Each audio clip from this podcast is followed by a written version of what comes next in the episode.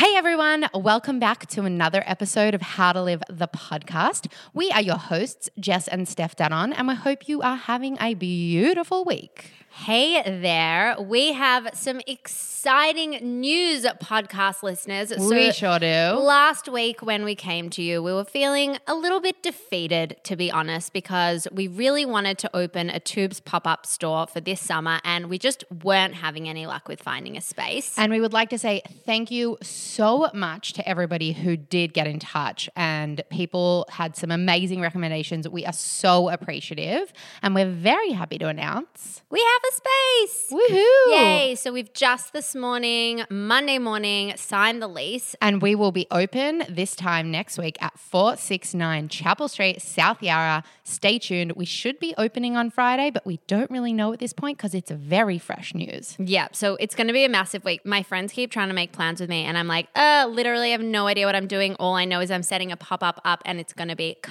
crazy. I'm really excited. Oh my God, I know Renan gets home from six weeks in the US on Monday and it's like, uh, sorry, not going to have any time to see you. anyway, we're super excited about it. We're going to be running a really cool event there in the few weeks that will be open. It'll be open till the end of December. So stay tuned for all the details. Once it's ready, we might chuck the Facebook event link in the show notes. But on to today's very exciting podcast guest. Who is she again, Jess? She is the incredible Kimberly Gordon, founder of Wild Fox, and also her newer label, Selkie. So, we'd actually had the pleasure of meeting Kim a few years back when we were living in LA. You'll hear all about why, when, where, how. It's a very interesting story during this episode.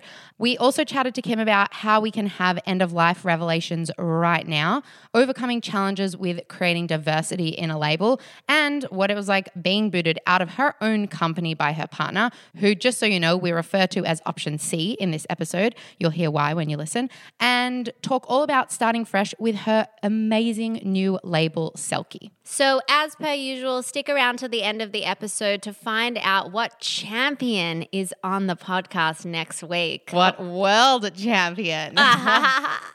and until then, enjoy Kim.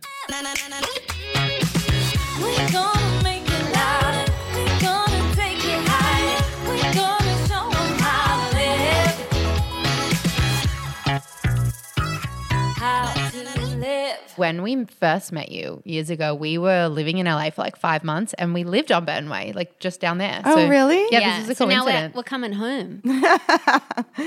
Welcome home to your bad art.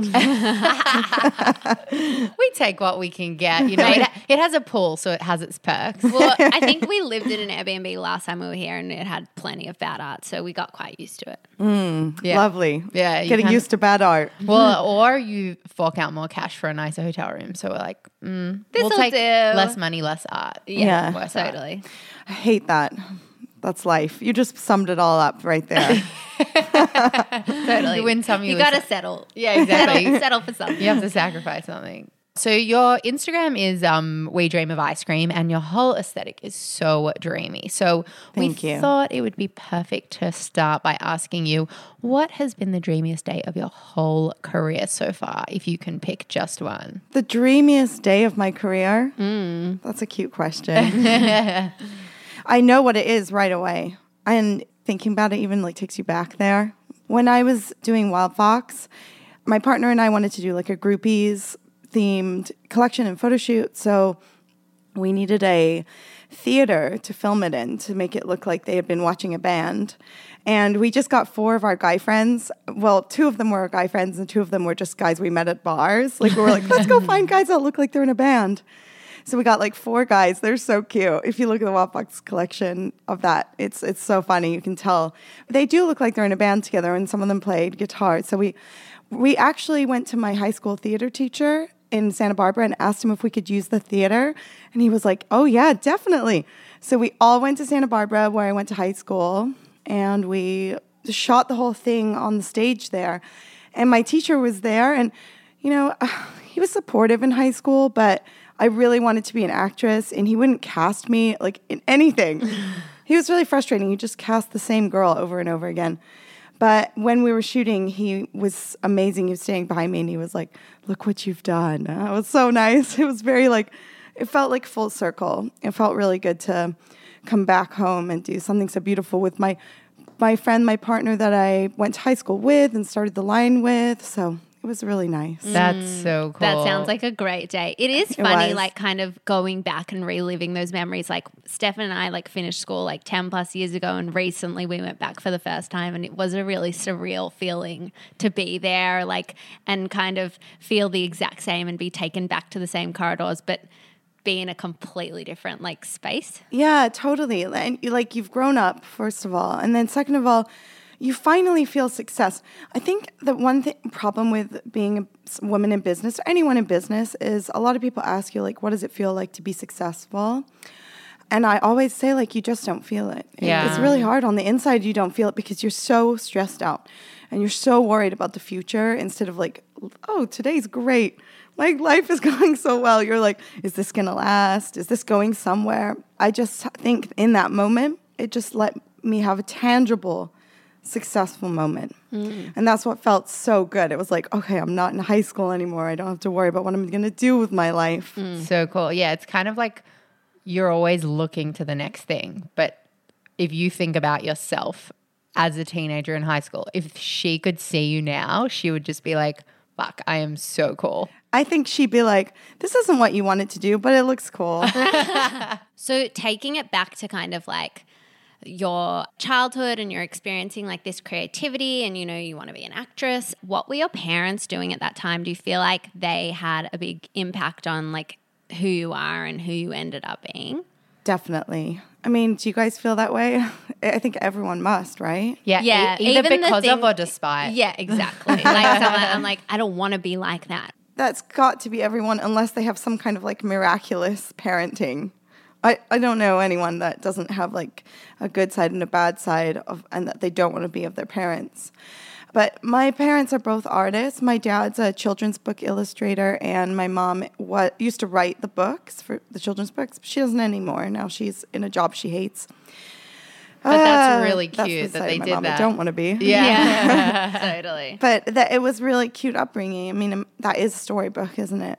And I was grow up in England with them. It's such a storybook. You grew up in England? I was going to say Yeah. it sounds like you have a bit of a British accent. Oh. God. Yeah. I try and cover up any sort of remnants at all. No, it's definitely a horrible. blend. No, I like it. So when did you move to the US? When I was eleven, a lot of my family still lives there. Only, I only moved here with my parents and one of my brothers, and we left my sister and brother behind. They were Ah. in college. But moving to the US it was so amazing. It like made my aesthetic because there are things you can do here that you just can't do in England. Like I remember walking out to the mailbox barefoot and being can't like do that in England. I'm in pajamas. Well, it's too cold. It's too cold. Yeah. Oh, I thought you meant as like society's expectations. I mean, we never, even in the summers though, we didn't go outside on the sidewalks barefoot. We didn't do any of the things that we did in California. I was just like, California is such a culture shock, but in such a great way. I couldn't believe how much I loved it and how blessed I was.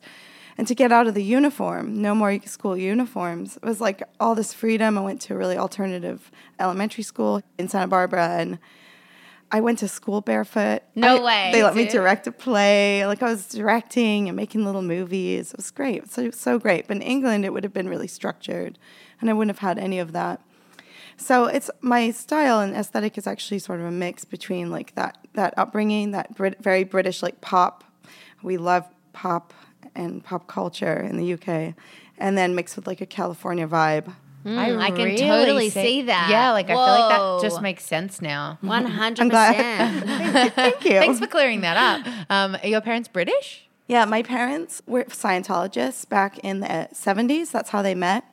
And they decided to move to this small town where L. Ron Hubbard had like a huge following of Scientologists. It's called East Grinstead, and he has like a castle right by there. So they moved their whole family there, and they were Scientologists up until I was like three or four. And now, yeah, no, no more. Not anymore. No, no, thank out. God. Whoa, Yeah. that's such an interesting aspect of your story that like we didn't know. So then you're kind of like, you know, living this like creative life, it seems like in Santa Barbara. Yeah. And then when did you decide to move to LA? I think with film, it's kind of the next step. I was studying film in Santa Barbara City College, and I was the only girl in all my classes. just to be like doing film like that It was so great. And I got accepted into a film festival for like a documentary short that I did. And then I decided to move to LA because my boyfriend at the time had an apartment there so I could stay for free. So we went, we came out and I was, I got a waitressing job lying saying I waitress before. Oh my God, I was so bad at it first. but I Don't we to- all have to lie to get our first job? I think so. And actually, you guys should read the new book, Talking to Strangers by Malcolm Gladwell. It's so good. And he talks about how uh, no one can spot liars. You just can't do it because our facial expressions do not usually match like stereotypes of what facial expressions should read. It's really interesting. But so we lied to get this job and but I ended up really loving waitressing and I feel like I learned a crazy skill set there of organization and multitasking. I swear I would hire a waitress over an artist any day if they were a good waitress. If they were somewhere for like 5 years waitressing, I just know that they'll be good at organization and getting things done. I oh, think it's such so a cool skill. Yeah, that's such an interesting take on it. Because I'm sure if you had been a waitress for five years, it would be so hard to get someone to hire you outside of that because they would put you in that waitress box. Maybe they would, yeah. Yeah. But I, I really think it would. It's such a good thing to put on your resume. I think people think good things to put on their resume are not necessarily like what I'm looking for. Hmm. I'm not also not really looking at what, where they went to. I look at where they went to school, but I don't care if they got the degree or Oh, they and studied. definitely no. not their grades. Like a lot of people put, No. like when they're kind of like straight out of school or college, they put their grades on, and we're like, we don't care about that. I don't know if anyone does. Again, it goes back to lying. You can really say whatever you want. I'm not going to double check. Yeah, that's true. Lessons 101 in resumes. So then you kind of like found your way into fashion. And then By what chance. what prompted you to kind of want to start your own label? Well, I was working at a company called Johnny Was, and my boss took a chance hiring me. I never worked in fashion, but I just dropped out of my film classes. So I left and I knew I had the skill of doing art. Like my art teacher was like, you should get into fashion. I was like, okay, I'll try this skill. So I got hired based on my Photoshop skills. He hired me based on that skill alone as his assistant. I couldn't believe I got the job over people coming out of school. I was really, really fortunate. I felt like so lucky. Um, eventually, they gave me my own line there. I kind of worked as hard as I could to get more at that company, but they wouldn't give me a raise ever. I it took it just wouldn't happen. And I tried, and they wouldn't do it. So I started taking freelance, and I got reprimanded because they found out, and they gave me an ultimatum: you either stop doing freelance work on the side, or you leave. And I was like, well, I need more money. So you either give me more money or I leave. But they wouldn't. So my, at the time, I, I hired my friend who I started Wild Fox with into this company. And she is so talented, like extremely creative. Oh my God, you guys won't believe how good she is. She cultivates these worlds of like beauty. I can't, you can't even believe how pretty. She's a great illustrator and collage artist and graphic designer. But she's terrible in a nine to five situation. I mean, she was just like suffering, and they all were like, "What are you? She's the worst." she's, always, she's always like making jokes with the other people, and now we're doing our work. And so her and I went home one day from that job, and we were like, you know, if only we could do this on our own because everything we're making for them, like we have to cater to their their look. And don't get me wrong, because they taught me everything. This was like probably the only reason that I could start a brand is that I worked under Victor, I will always appreciate, you know, and the owner, Ellie, he's amazing. But we, we just knew that we had something to put out there. At the time, you remember this time period, Ed Hardy, Von Dutch, uh, Morphine Generation. We were so inspired by Morphine Generation coming out. Do you remember that brand? No. It was I Von knew Dutch the other was two. really big in Australia. Yeah. Yeah, I bet. And it was so cool. I mean, I still look back and think how cool and what what amazing, what an amazing like lightning in a bottle moment for them. Morphine Generation wore these T-shirts with like giant crests, like hand drawn, beautiful hand drawn crests. I never seen. No one had ever done that before. Mm-hmm. Today you see it on like Affliction. It's like the cheapest shit that you can find, right? Mm-hmm. But at the time, it was brand new. They were the people that started it. And we were like, oh, we need a cool brand like that, you know, where we could do it.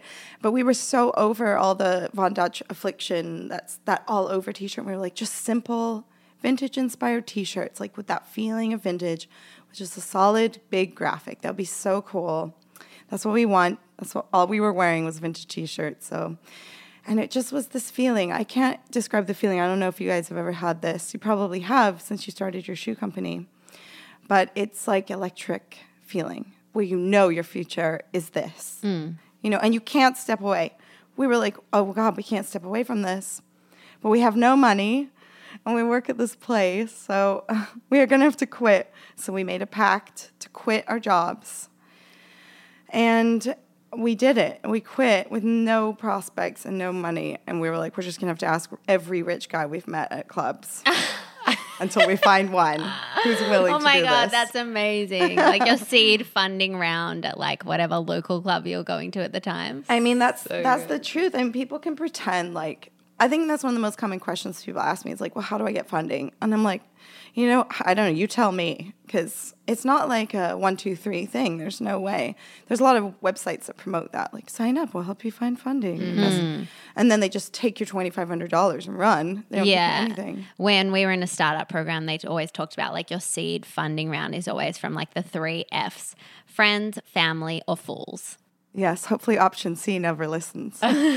we'll talk about option C. That will be the little. code name. Okay, perfect. Option C. So, what were those first steps you took to kind of actually make this vision a reality? We did reach out to a few people that we knew with money, and they were all interested. Like, oh yeah, we'll talk to you guys. You're young and fun.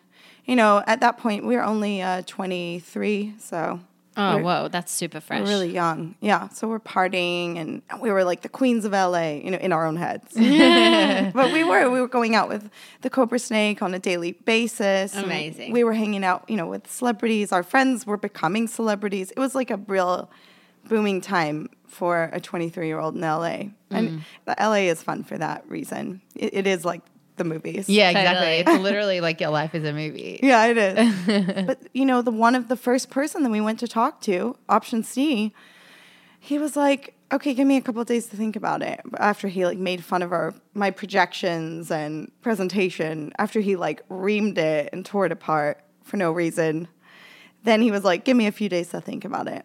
And we did, and he was like, oh, "Let's do it." So, would you come up with so like a full on presentation? Oh, yeah. Like a, did you have like a PowerPoint deck? My mom thing? bought me a program called Business Plan Pro. That's still around. I actually used it for Selkie because I was trying to raise money for that in the beginning. But I used this and it's pretty cool. I, I thought I, if I look back today, uh, yeah, there's probably a lot of holes in it. but we only projected to make like 100,000 in the first year and then maybe double that the next. And by year two, we were making like um, 1.5 million. Whoa. Incredible. So that asshole was actually wrong. My projections were, were lower, Yeah. but we were spending a lot more than I projected. Yeah. Yeah. It, that yeah, always that's, happens. that's the truth. And that's probably why he was like, mm. But it went from there. We worked out of his house in his guest room. We often worked with like hungover people sleeping in the bed behind us. Shut up. That's Yes. such a great story. Oh my goodness. This We is were like there a for, movie like, a in the making. Maybe Yeah. this is the movie that you're going to make. Yeah. I don't think I could legally ever make that.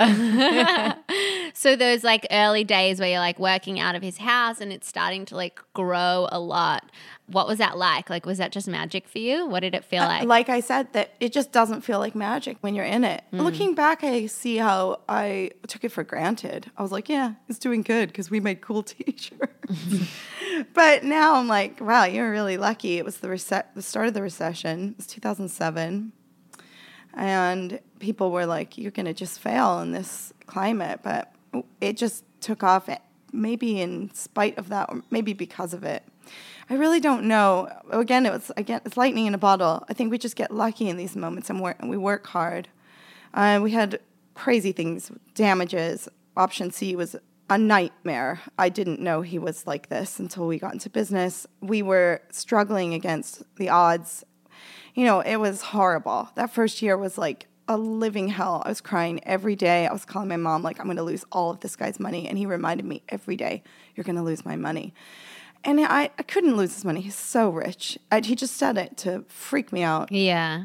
23 year old girl who just like was maybe taken advantage of a little bit. I don't even think he took advantage because I don't think he took it seriously. I don't think he thought we would be become what it did. Mm. I think he thought it would just like, you know, be like everyone else's little projects come to guys they know through partying. You know, it's not going to become like a big brand. Yeah. So it sounds like there were like these kind of two parts to it. Because on the one hand, you know, it was something you were super passionate about and you guys were so excited to like be free and doing your own thing. But then on the other hand, you had option C who'd like come into the business and and was making it really tough for you. Yeah. So looking back, did you ever regret that? No, I don't regret anything. Option C, as much as I can make him out to be the nightmare that he was, he was also like this incredibly fun person who uh, was willing to just dump money into it until it survived, until it made more money. And he told us when he had to put more money, but he never complained about it in a real way until later on. But he was so much fun. You know, he would take the whole office to Universal Studios. We would all just get so drunk together. It was a party. It was such a party. And like, I wouldn't take that back. We were like the trio. He, he treated us badly, but it, I didn't even know different hmm. back then. So it was like just, he was like dad, you know, like, oh, I got a crazy dad instead of my nice dad. I have a really, I have a really sweet dad at home. So, Okay. But- It's good that you have it. So now I had this like substitute crazy dad, but it was so much fun. It's like I just wouldn't. I don't know if anyone else would have taken that risk on us. I mm. just like the fool. I think is actually kind of important, especially if they have a lot of money and they're not carefully calculating where it's going. You, the sky's the limit, and it really was. Yeah, and hopefully that story, if it happened now, would instead of like this guy who sounds like a dick, would be like a really awesome, empowering woman, and like then you kind of could have had it both ways. You in know? my in my dream. no, In no, actually, well. my dreams that has happened. So, I am where I could have been then, but maybe doing that was important to get to the part where I am with a, a woman and I have what I want finally. And this could go south. Trust me, I know. I'm always thinking about it, but I don't think I would change it. Like even if I, someone said like, "We'll change it for you. We'll go back in history of a time machine, and I have a woman waiting," I don't think I would go back and change that. Hmm. Maybe Wild Fox would be better. Maybe it would have stuck around longer. It's still around, but maybe you know we'd still be there. But then I'd still be there. Hmm. You know what I mean? yeah, it led everything that happened led you to this point. Exactly. So I, I wouldn't want to change it. And I also wouldn't want to not know him. He taught me about feminism indirectly. I knew when I was younger, I didn't take it seriously. I didn't even understand feminism. It wasn't a buzzword as it is today. And no one was talking about that. No one talked about plus size clothing. This wasn't mentioned. Like, we just had to live in the hell of thinking that skinny was beautiful and that's it. Mm. And there is no feminism anymore. That was a thing of the past and suck it up. You know, so we that's the way we lived. But he taught me not to tolerate that slowly. I mean, it definitely made me more aware of women and how we should be treated. So then, around four years ago, we were actually living in LA, and we mentioned to you that I think we had just moved like a couple of weeks before, and a friend of ours was like, "Oh, come to this event. Um, it's at Cecconi's, which we live near." And they were like, "It's this cool fashion event. Cool people will be there." And we saw you speak and kind of tell your Wild Fox story, um, and you were going through some turmoil in the business, and you were so Emotional. raw no like and vulnerable and honest and like when we got this podcast we were really excited to tell you that like it left such a lasting impression on us Really? how honest you were and i think like You'll be surprised when I tell you why. well Oh. because you know you watch so many men in business and mm. like no one's an open book like you were on that day and i think it's really like a testament to like you being a female and you wanting to be honest and inspire other women and show people that like yeah we all have really shitty days I'm really appreciative of you guys saying that. The thing is that all the things you said, like regardless of what was happening at the time, I tried to be really open because I I do want to see other women succeed. Like if when I look at my history, I'm not in this in any kind of competitive way. I really am trying to express myself and I want for other women to have that opportunity as well. So the more open I can be about it, I know the more inspirational that will be for other women. On that day, I, so awful It's like hard to even go back to that time period. Uh, about a week before, my option C had fired me from my own business. It was horrifying. And I had this Cecconi's interview lined up for like two months by my PR rep. And after he did it, he was like, "You can't come back. You can't see anyone." It was it was like a full shutout. So I, I never got to see my employees again, anyone. It was crazy. Like the worst thing that's ever happened to me for sure. It was horrifying. And there's a lot of emotions that go with that, like that you can't really describe to someone. It's this weird up and down thing. And like immediately what you want to do is start a new brand. Like I'll get it back. You want to mm. get it back right away. It's like, you know the this is it five stages of grief? I think it's 5. But the first one is I think denial. And so I was in when I went to that interview, whatever you want to call it, I was in like full denial.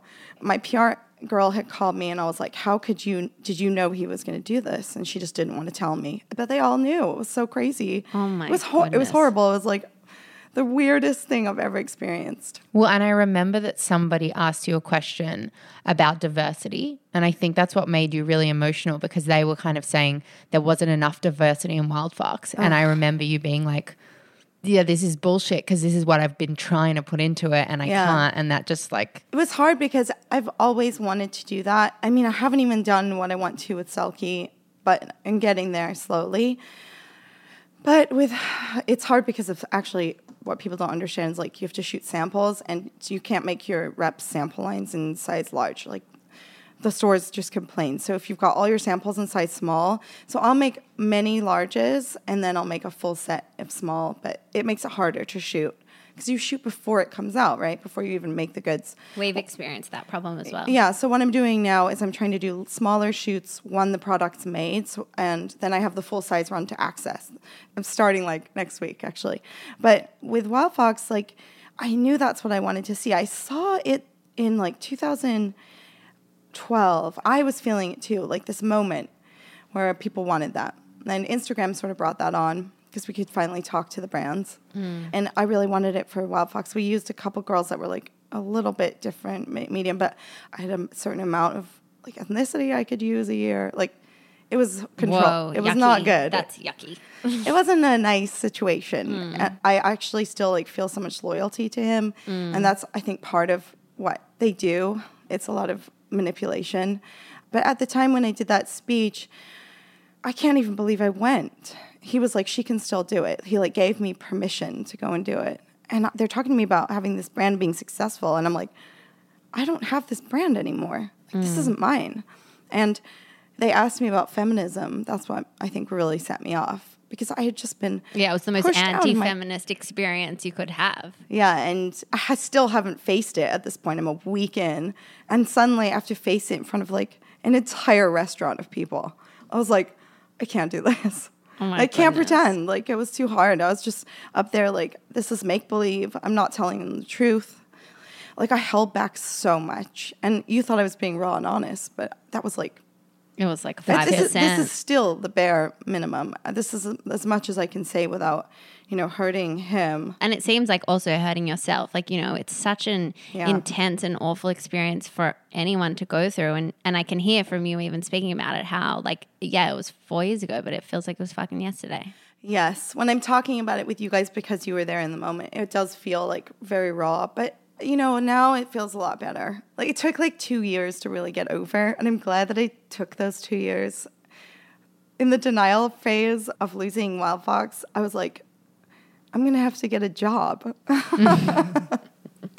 Which was the weirdest thing. Imagine building a multi, multi million dollar brand over nine years and then getting a job Yeah, overnight. but applying.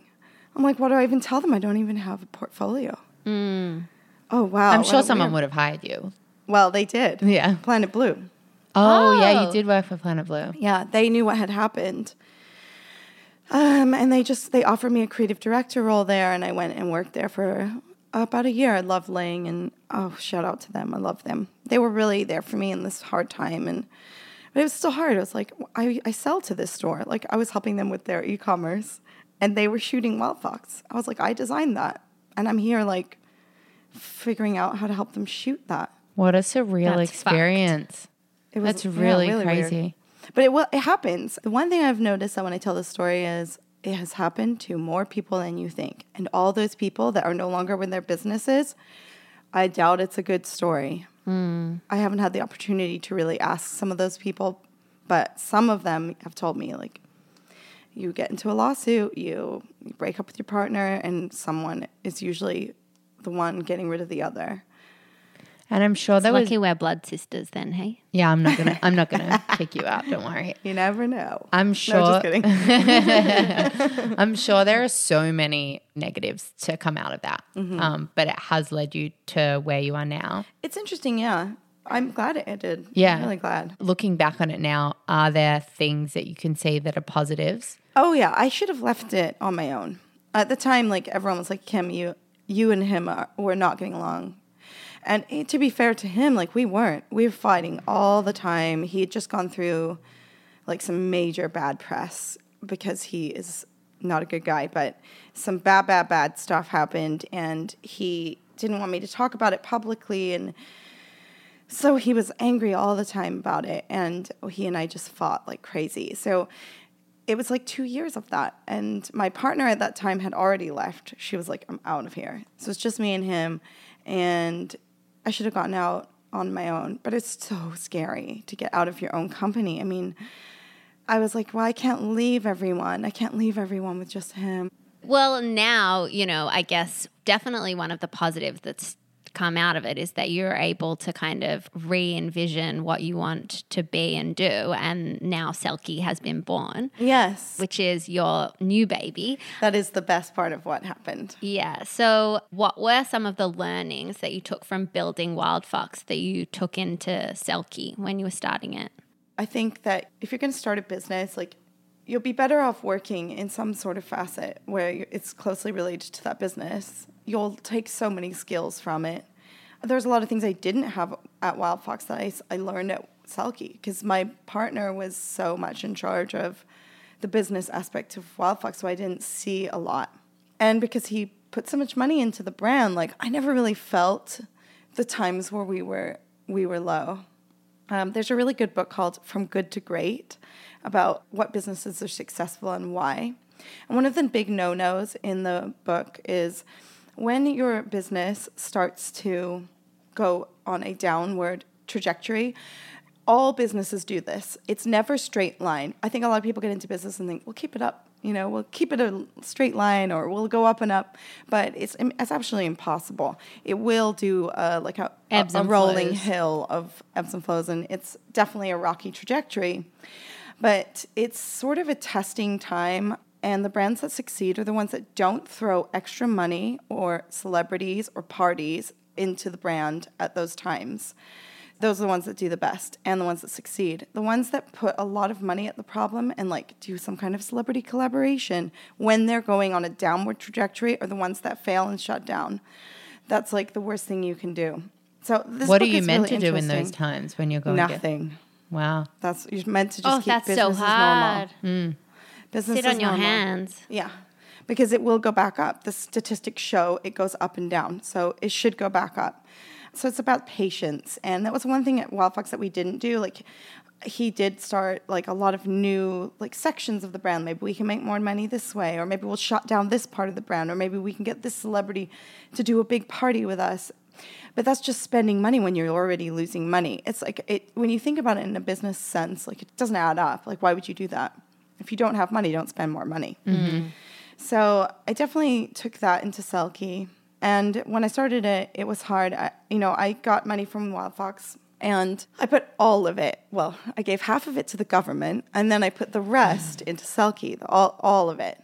And I didn't mean to put all of it in, started small and then I put more and more. And then I didn't have an investor. I was already a year in. I'm like, no one's investing. No one says yes. Oh, no one says yes until they say yes. That's what I tell people. You know, it's like acting. You go out on castings, but no one's going to say yes until they say yes. And when they do that, your life will change.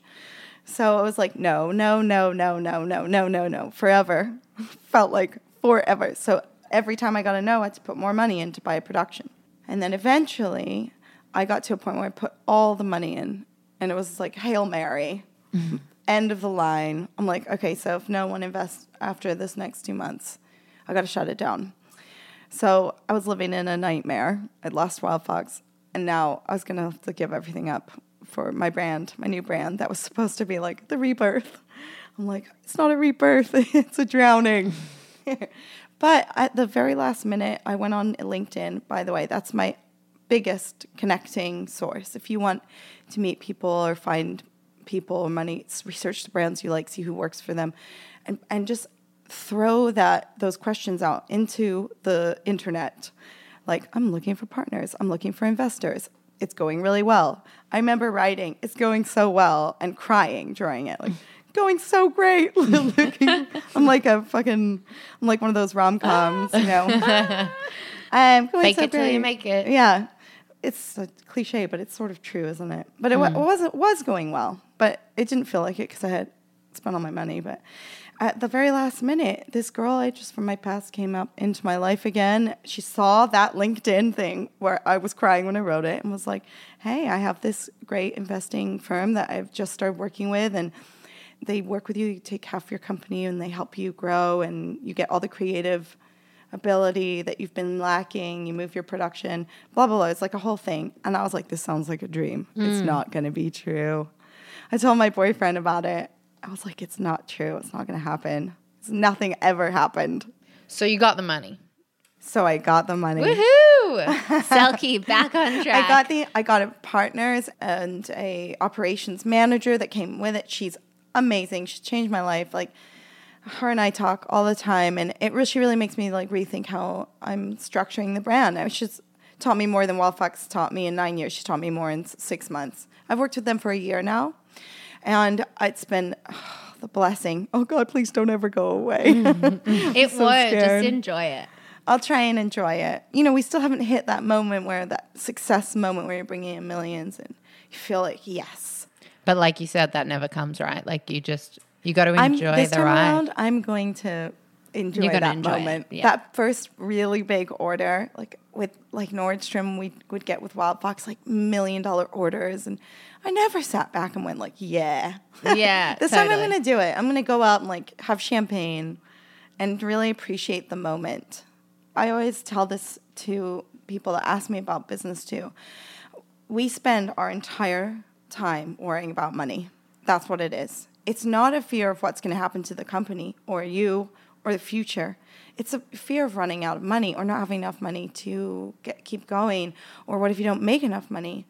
Like, if we could just drop that fear just for even a little while each day and just settle into the fact that if you look at yourself in this moment right now, right now, like everything is so great.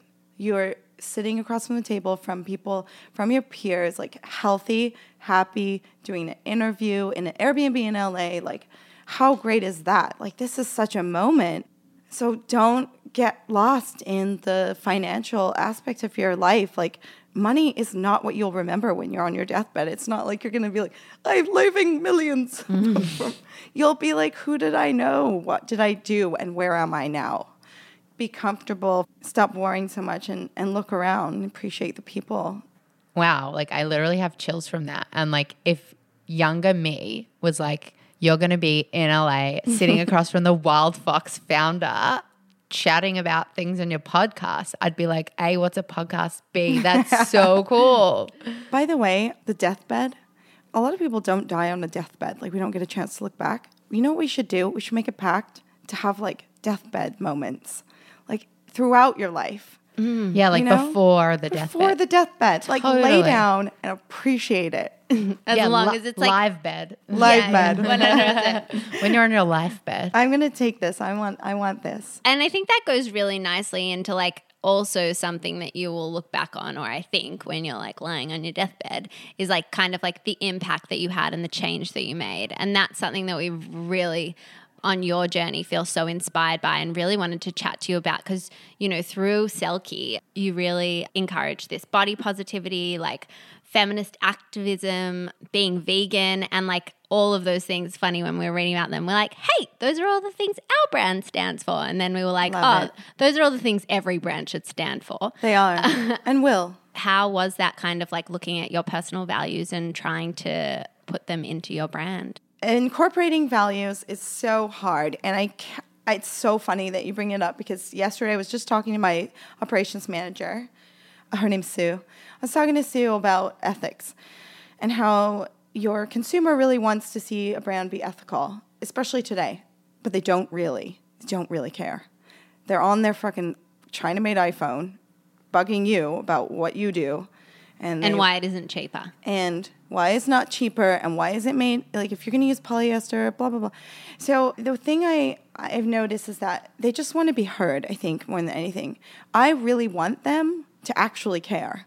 I don't want you to just want to be heard. I'll talk to you all day about what you want to talk to. They end up shopping either way. They just want to be heard. But i want you to care. And the truth is that if you start researching environmental impact of fashion none of us should be in fashion. Mm. It's an absolutely destructive business that's creating an insane amount of pollution. I mean, not the same as like meat, but it's really bad. Fabrics alone are such a, a huge part of it. Cotton is going to kill the world. Cotton is one of the worst fabrics for the environment. It, it's depleting so much land, water. There's so many chemicals that go into the pesticides for these millions and millions of acres of cotton everywhere in every country. So cotton's biodegradable. It's a lesser of two evils, right? Well, polyester maybe it doesn't take as much to make it. Sometimes it does. Sometimes they use bad chemicals, but it's lesser of two evils. Which is hmm. it? I mean, if you look up rayon, rayon is they have to use a chemical in rayon that is giving people cancer. The, all the people at factories, the neighborhoods, it, puts it in the ocean. This chemical they use to process it gives people cancer. Hmm. And there's no actual evidence yet. There's evidence, but it's not scientifically. Yeah, for us, this is like a big conversation in in Yeah, Twoobs because you know, like we stand for so many things environmentally, but then you know, yeah, we have this shoe label and and we're using PUs and things because we want to be mm. vegan. But like for us, we're like, no, this it needs to be natural. Like we look at Allbirds, the shoe label, and they like make their outsoles out of sugar cane. How much are their shoes? They're not that expensive, but they're ginormous. Like they, you know, they're They've like had a lot of investment. They're based in Silicon Valley. You all need that a good lot stuff. of money to do an environmental brand. Like people don't realize that. And when you're buying, even when you're buying from like Reformation, you're still buying stuff that's polluting. Like it's not. You do have like less of an impact if you pick organic cottons and stuff, but. The best thing you can do is buy vintage clothes. But I don't know. It's tough, isn't it? I really want to I want to make an impact. I don't want to make a bad impact. I'm very torn all the time. Same. We have we experience the exact same thing. But I think that um a lot of brands now are just doing these things for the sake of it. And like you said, like it's just what the customers like kind of demanding of them. marketing. Yeah. But I think with you and with us as well, like it is genuine and that's Yeah. like, like the first thing is like putting those values into your brand. That's more important than a marketing scheme. I really think that. And I want to be transparent about all of this because I think the consumer is ultimately going to change the market.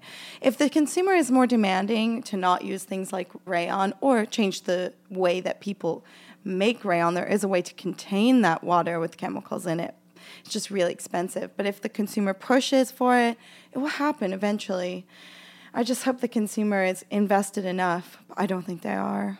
It's sad. Yeah, but I think like the more that brands like yours exist and the more they're kind of educating people, like you just taught me a lot about cotton and rayon, and maybe someone listening to this podcast, you know, the more we know, the more empowered we can feel and the more change that we can demand. And I think that the fact that consumers say that they care right now but don't actually is because they don't actually comprehend the intense impact that it is actually having. And maybe if they do, that's when it will really change. I agree. And also, the more they shop with brands who really care, not just marketing ploy care, then they're going to help that brand grow to a point where they can implement real change within the brand. Once I have enough money, I can make way better decisions.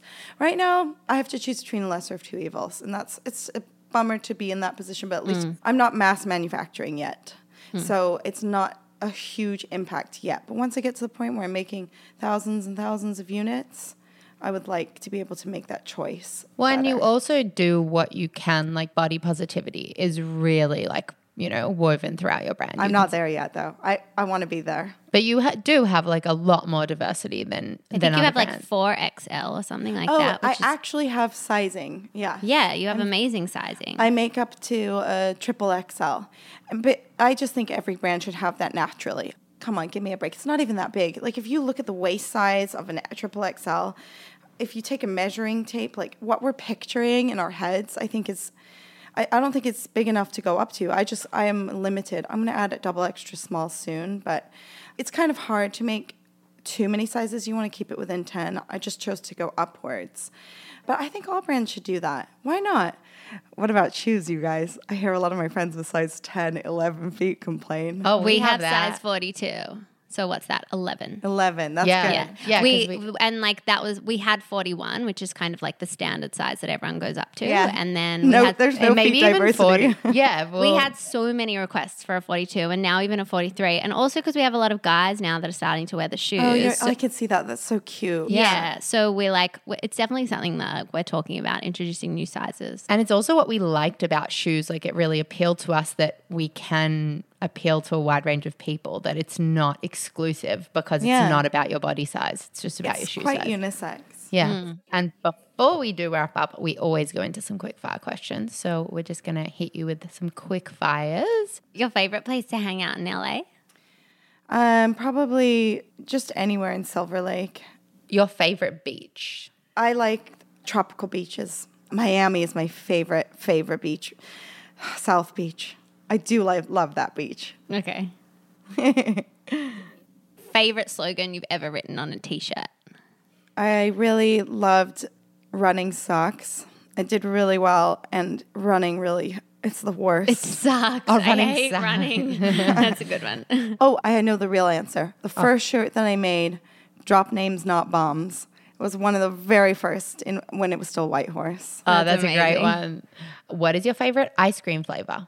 Chocolate, absolutely, chocolate, chocolate chip, and Oh, yeah. vegan Oh, no, I love chocolate chocolate chip. It's like you can't get it enough. or chocolate malted crunch. So good too. You probably can hear though, hey? Like in Australia, we have this like really annoying ice cream trend where it's like all very fancy Italian gelati. Get that away from me. It's I'm just like, give me the yum, Baskin but, like, Yeah, we want like Get me the cheap, Robbins, cheap Chocolate mousse royale. Oh, it's all delicious. desserts. Like I'll take the cheapest ones you got. Yeah, Although I don't 100%. need a lot of it anymore because it's so much dairy. What would your dream collab for Selkie be?